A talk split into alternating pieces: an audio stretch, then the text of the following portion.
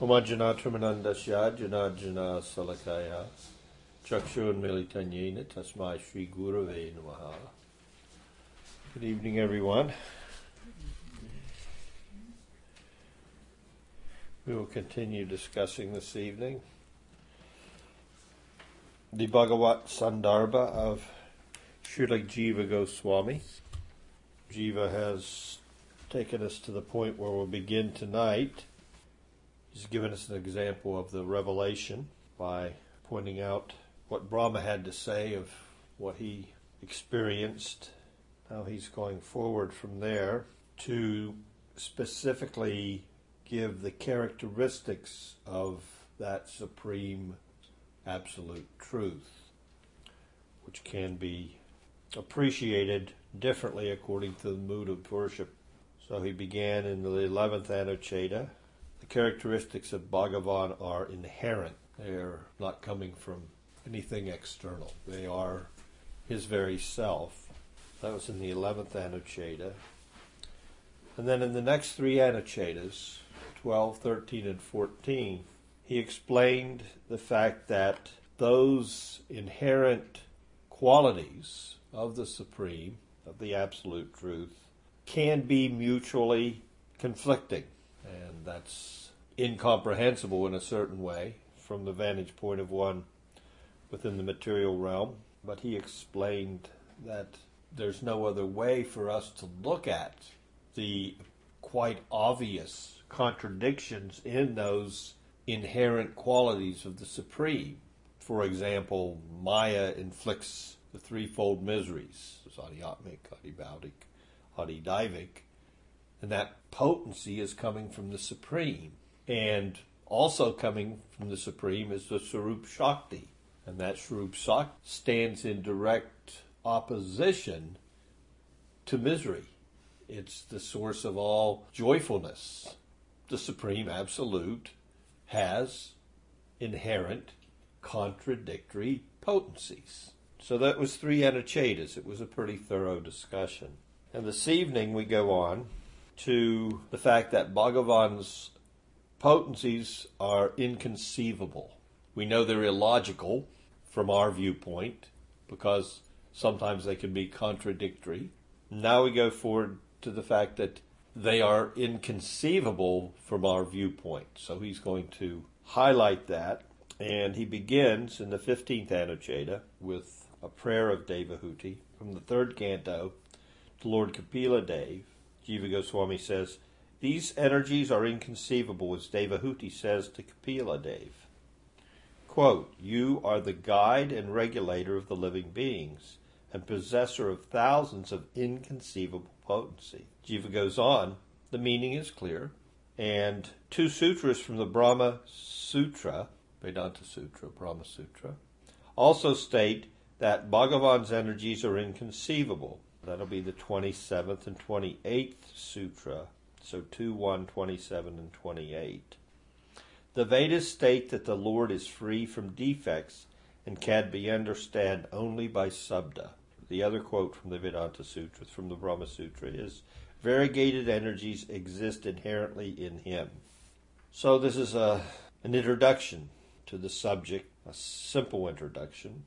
In the next Anuccheda, there's a very, very comprehensive look at the fact that potencies of the Lord are inconceivable. So some interesting things from what's said in this Anuccheda.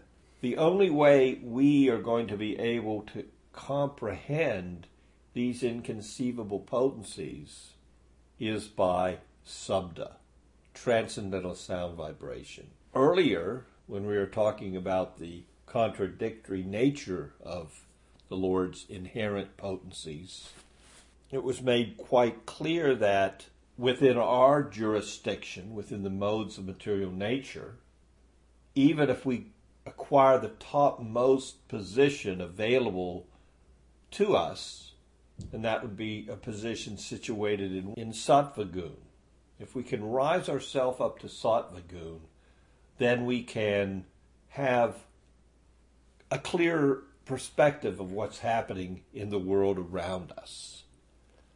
But that clearer perspective when it comes to understanding the Supreme Absolute Truth, and we like to add the personality of Godhead, but we will notice in the next Anuccheda that Jiva Goswami will stick to the nomenclature of the verses that he uses to substantiate his point regarding the inconceivable potencies of the Supreme.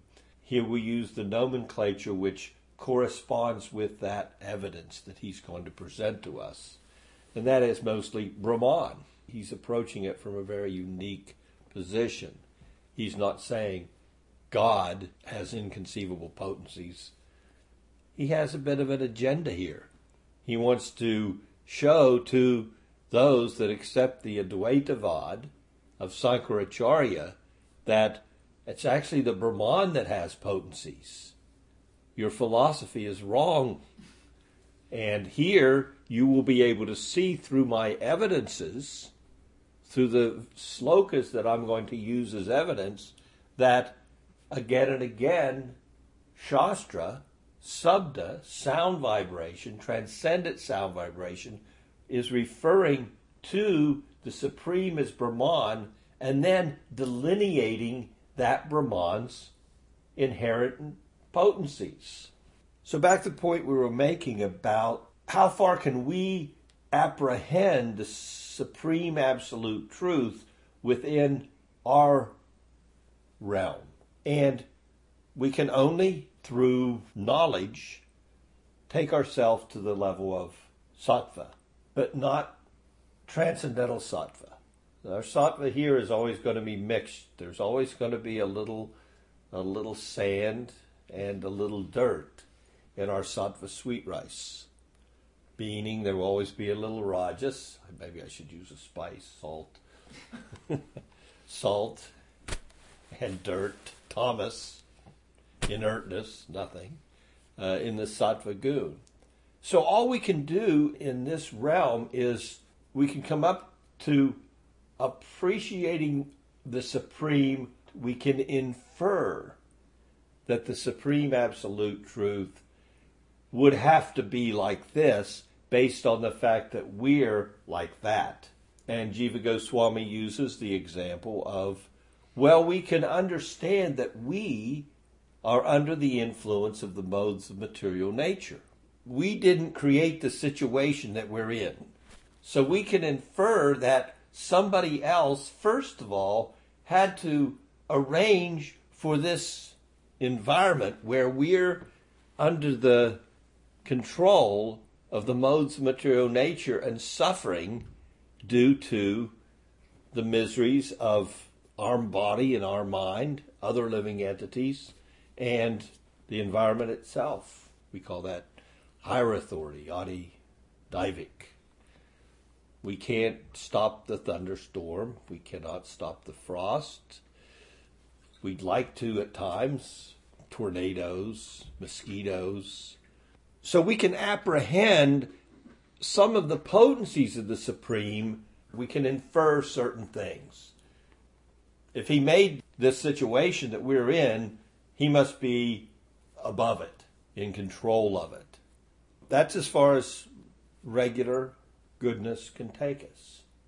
So here, in quoting from the Vedanta Sutra, what Srila Jiva Goswami is showing, if you want to know about these inconceivable potencies of the Supreme Absolute Truth, you can only know about them not by inference, because your inference is based on your environment, and your environment is a mixed modes of material nature which will never give you perfect apprehension of the transcendental realm. You have to hear of that realm. It has to be descending knowledge, Sabda Brahman. The eternal sound revelation that is prior to the cosmos and without human origin, Apurusheya. We also heard that these various energies can act in opposition to each other.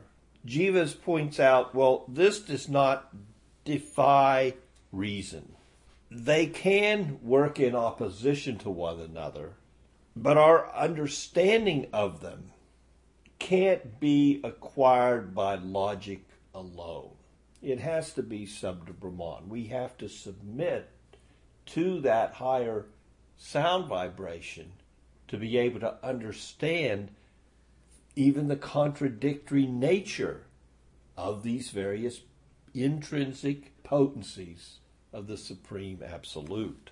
The Devahuti, in saying this prayer, you are the guide and regulator of the living entities and possessor of thousands of inconceivable potencies.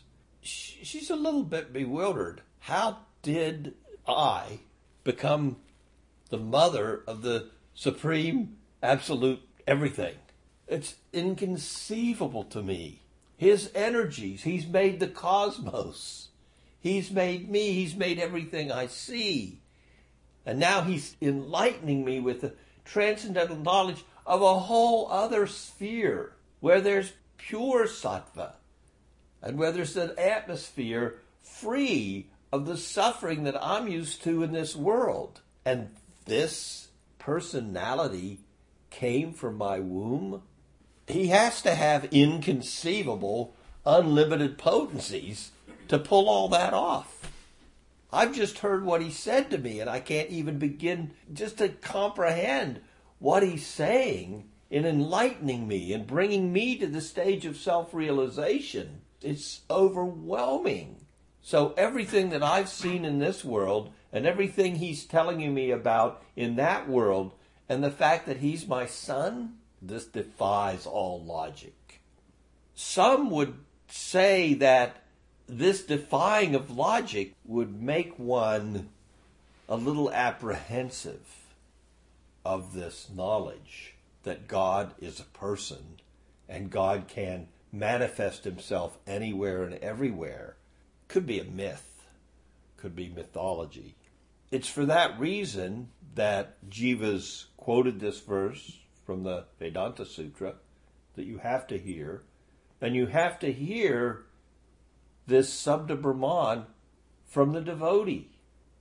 If you don't hear from the devotee, it will not have the ability for your heart to be receptive enough to understand that it is not a myth.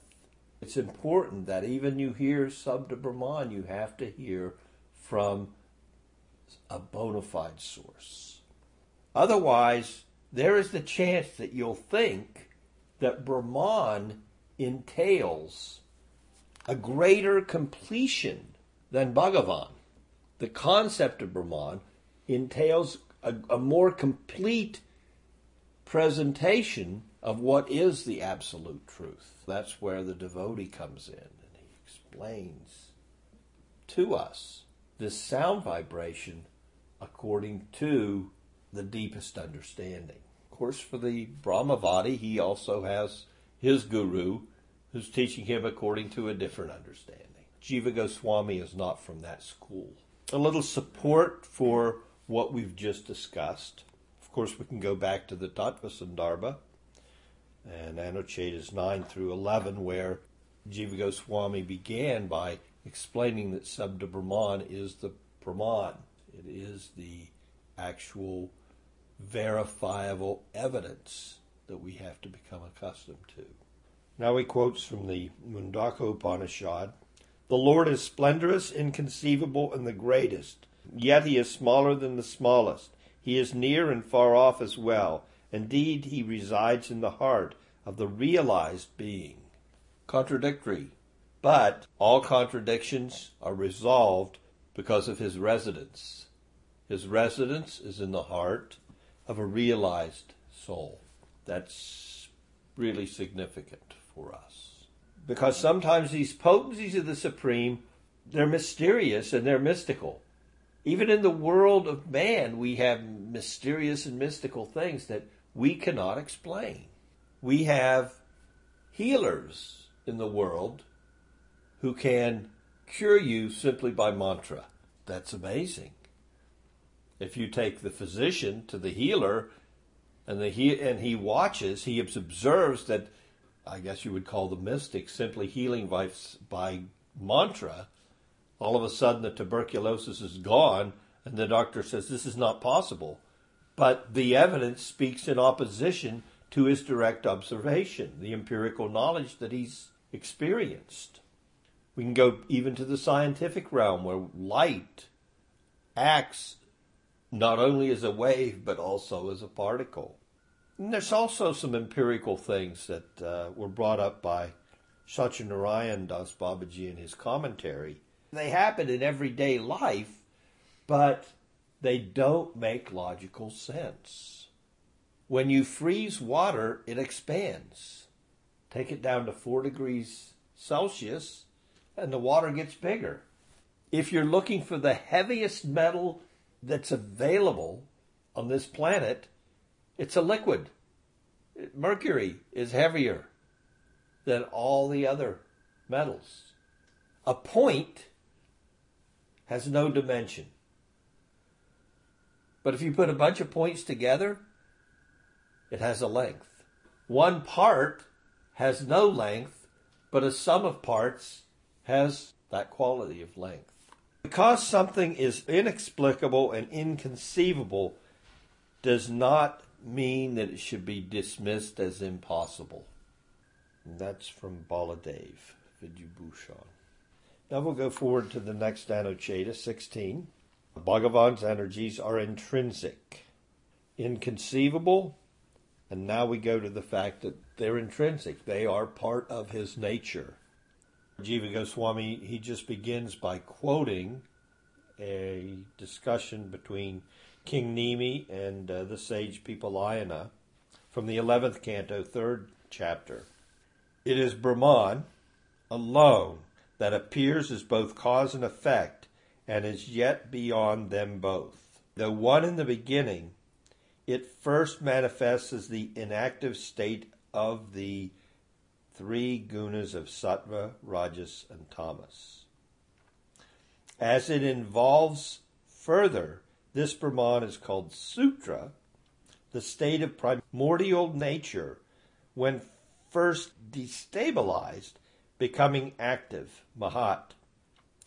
The first modification of primordial nature as the cosmic intellect and ahankara, modification of the cosmic intellect into the individual I principle by which the jiva identifies with matter. Brahman thus exhibits its great potencies in the form of cognitions, actions, objects, and consequences. So jiva has a purpose here, as we touched upon, in presenting this as his evidence regarding the intrinsic nature of the absolute truth's inherent potencies, in referring to this supreme as Brahman. It doesn't refer to the Supreme as Narayan, or as Krishna, or even as Vishnu in any one of his Purusha manifestations, Kāraṇodakaśāyī Viṣṇu, Kṣīrodakaśāyī Viṣṇu, Garbhodakaśāyī Viṣṇu. Pippalāyana refers to the Supreme as Brahman. And he says, this Brahman appears as both cause and effect, and yet is beyond them both. And then he goes through showing how the manifestation of the material cosmos evolves from the state of pradhana, which is inactive, inert, neutral, equalized, no agitation there, to the next state when it becomes destabilized. And that's referred to as sutra. Once it begins to be destabilized, it gradually becomes active. The modes of material nature begin to manifest, and that's referred to mahat, a cosmic intellect. And from there, then we go on to the I principle, and the modification of the cosmic intellect into the principle, I principle, individual I principle, by which the jiva identifies with matter. And then that matter begins to take form. Although it's awkward, These translations are going to be presented in this Anuccheda according to the way they are in the Praman that's quoted. When the verse uses the term tat, tat twamasi, then that's going to be referred to as Brahman, even though it's full of potencies. And as I said, Jiva has a point here. The translations that we'll be working from will be using the terminology of Brahman and Par-Brahman. Brahman is inherently self-endowed with great potencies, Uru Shakti. Let's just take an overview of those potencies, how they manifest.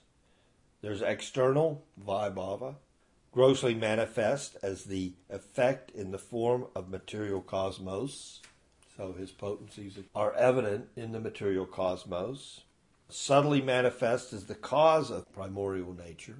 So there's external, the material nature, the substance of the material nature, both subtle and gross.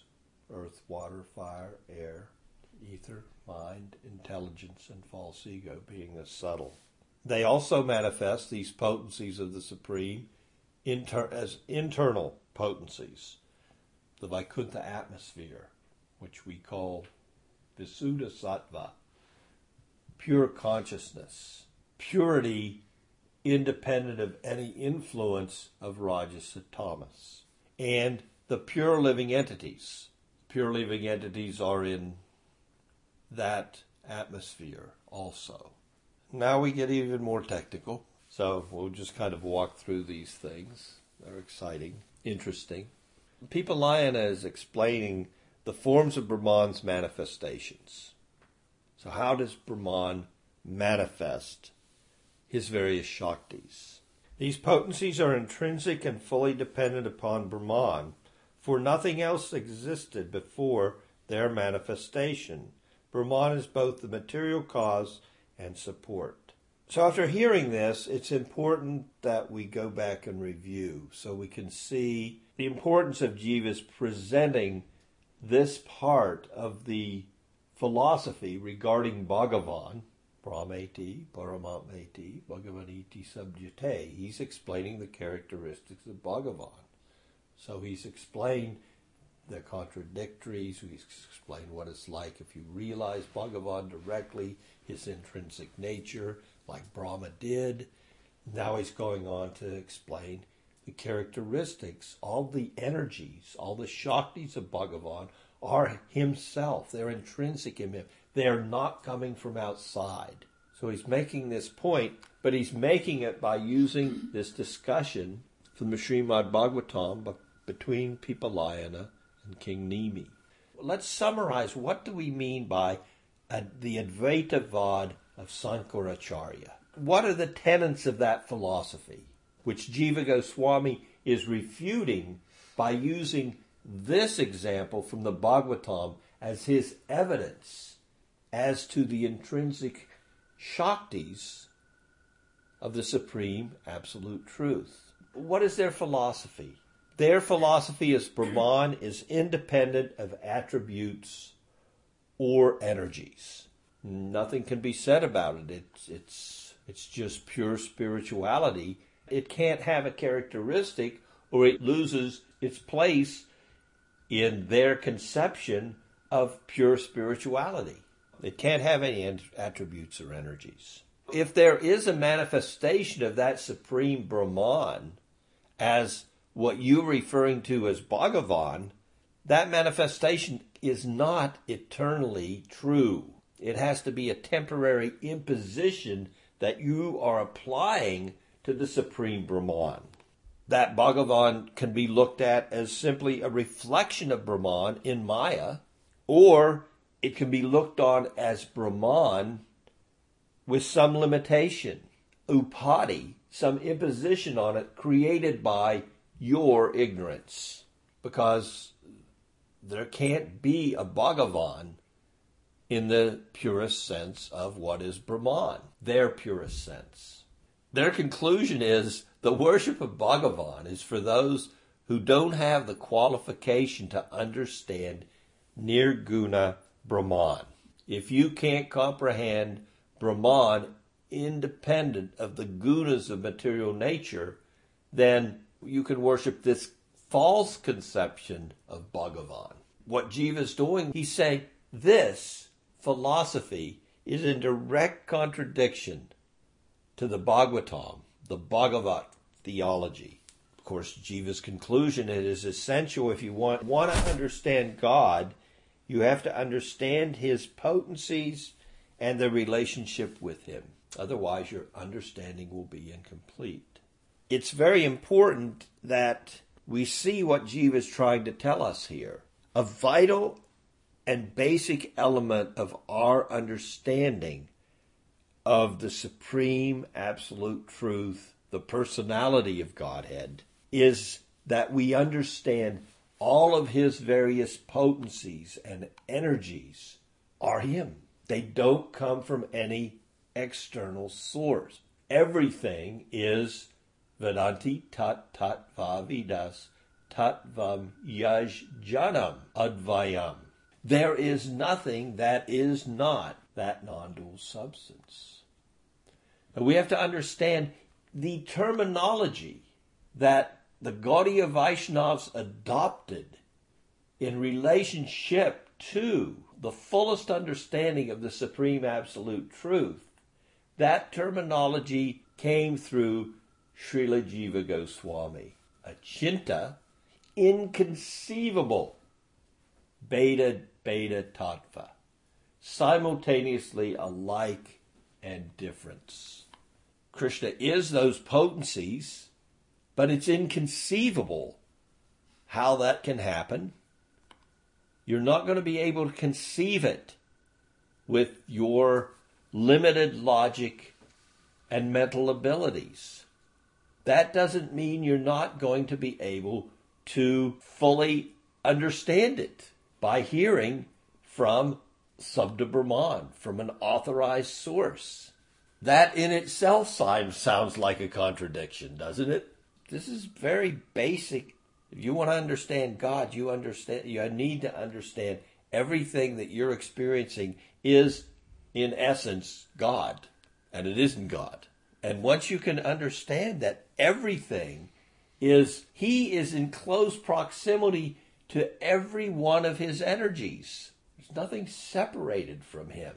And his potencies, although they can completely overwhelm us, they cannot overwhelm him. Nor can they act independent of him, of Brahman. Let's go back to the terminology Jiva's used in this area, just to honor the point he's trying to make. All of these different potencies, they work together in harmony. And any apparent imperfection that we may see in those potencies is simply due to our angle of vision. From his angle of vision, everything is perfect. And the Vedas, the Upanishads, they stand in support of that.